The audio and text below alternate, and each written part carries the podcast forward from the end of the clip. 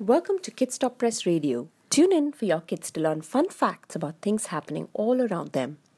At the end of October falls a curious festival known as Halloween. You might know that this is the day when you get to dress up in a costume and go candy collecting from door to door, right? But Halloween is so much more than all that. Halloween or All Hallows Eve or even All Hallowed Evening falls on 31st October and marks the period when people remember the dead in the Christian calendar. As spooky as it may sound, Halloween has now many, many symbols associated with them. Let's look at some of them. What are you planning to dress up as this year? Did you know the most common Halloween costumes were ghosts, vampires, monsters, and skeletons?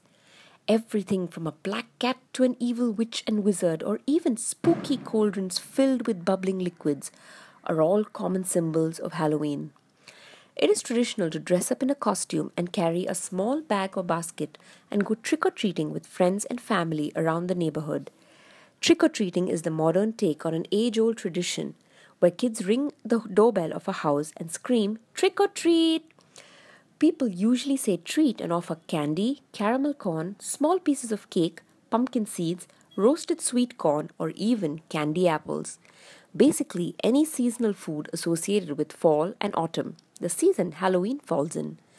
If a house refuses to give candy, did you know it was actually okay to prank them?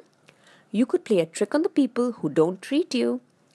It is very common nowadays to associate the festival with all things spooky like making a jack o' lantern out of a pumpkin and placing it outside your house to know you are ready for trick or treaters.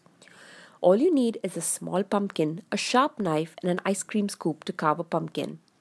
Once you're done making the most scary face you can on the pumpkin, simply put a small tea light and let it light up your front porch or even your window. Write in and tell us what you are dressing up as this Halloween, or even send us a picture. We would love to feature it on the website. If you like this radio spot and want to hear more, make sure you subscribe to KSP Radio to listen to many more bite sized news spots just like this one. Happy Halloween!